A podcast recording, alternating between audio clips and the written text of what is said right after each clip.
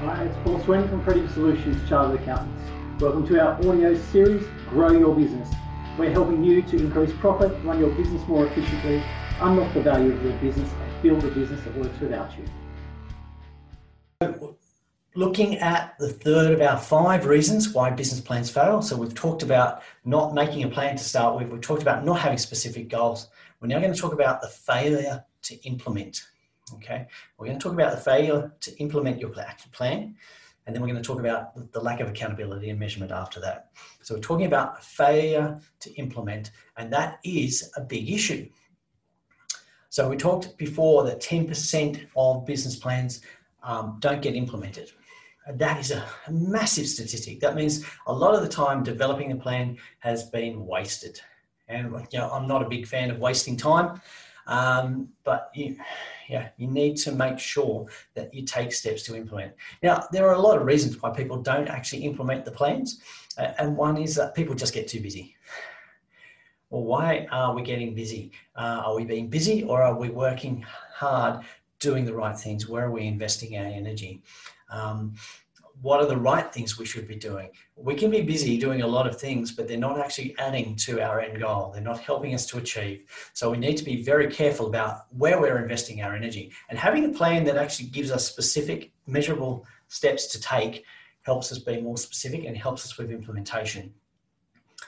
And, and look, we need to make sure we implement. Okay, there are a lot of reasons why people don't implement. One is being too busy, but we're also going to unpack um, some of these other reasons why people get um, to the point of having a plan developed, but it never actually happens. There's lots of statistics on it. And look, one of the things that comes through is that people get overwhelmed. People get overwhelmed. There is just so much to do. Where do I start? You know, it is not uncommon for us to do a strategy session with a client uh, so we often do like a half day session with a client where we come up with their plans, and their strategy, and we'll look at what are the things that they need to be working on. And we'll come up with 70 to 100 different action points for that business or things they'd like to do or things they need to do that they've identified are important. But you can't focus on that many things. People get overwhelmed. There is just way too much where do you start? What should you start with? And this is where uh, one of our roles is as, as an accountant, uh, but also as a business advisor, um, is that we actually help you identify where you should be focused. What are the areas you need to focus on first? And yeah, what are the priorities? Yeah, what are the three actions you need to focus on right now? So we, we limit this down to three things. Uh, and that is generally enough for you to focus on. Three things that you're going to work on now. What are those most important things for you now? And we're going to give you 90 days to work on those three things. That's three actions.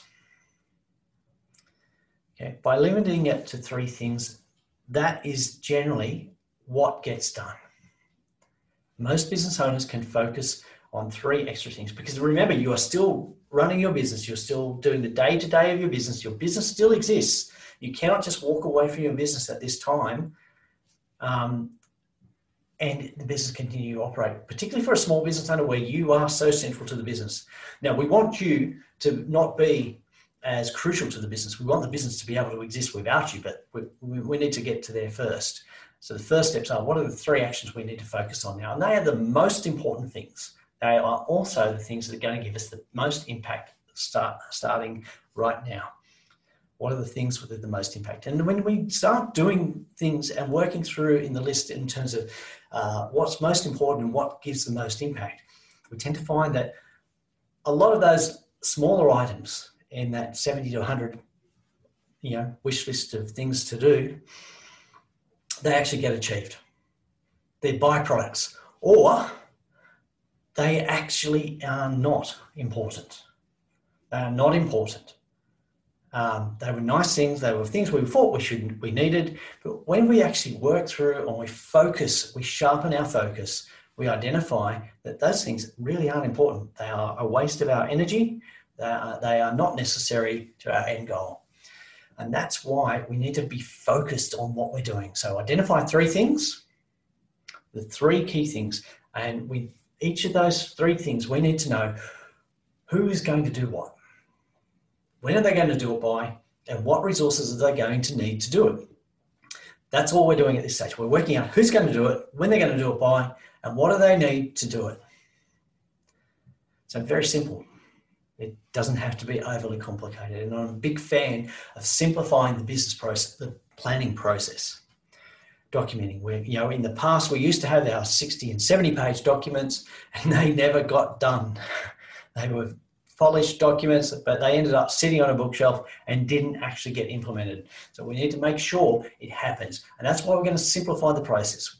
We're simplifying it down to these are the three things that we are going to focus on. And we're going to identify who's going to do it, what they need to do it, and when they're going to do it by. And then once we've identified that for each of those three action items, we need to know how we are going to measure the action is effective. How are we going to measure it? Now, a lot of modern cloud based accounting and sales and CRM systems allow you to capture the data quickly, easily, and, and produce it in a format that you can use. So we need to get those systems in place. Make it easy to, to measure the effectiveness of each action. How are you going to be accountable? Who are you going to tell? And we build that process of accountability into the, the process we use with working with our clients. We have a monthly process where we keep them accountable. What have you done? Tell me what you've done. What were the outcomes? What are the steps? And here is the financial impact of what you've done. Now, we find that holding those monthly accountability meetings with our clients means that the client is more likely to actually implement the action because they do not want to have those meetings where they say, uh, No, I didn't get around to it again because they know I'm going to be asking that question. What have you done? Show me what you did, did and what were the outcomes. And then we will actually know because we've already determined what is a measure of success. So we will be able to measure against our criteria for success. So making it happen, being very specific, make it happen. We have a plan. These are our actions. We're going to make our goals turn into reality. So we want to avoid the failure to implement. You know, we know the stories of the builder that doesn't have a completed house, the architect that never designs their dream home. You know, they're too busy doing other people's work. Make it happen. What are the steps you need to do? And remove the barriers and make it happen. Equip yourself or get the resources you need identify what you need to do and come back to what is going to help. So when we look at the, the, the, three things we're going to focus on, the first things we look at are what are the things that are going to give you the most momentum? What are the quick wins or low hanging fruit?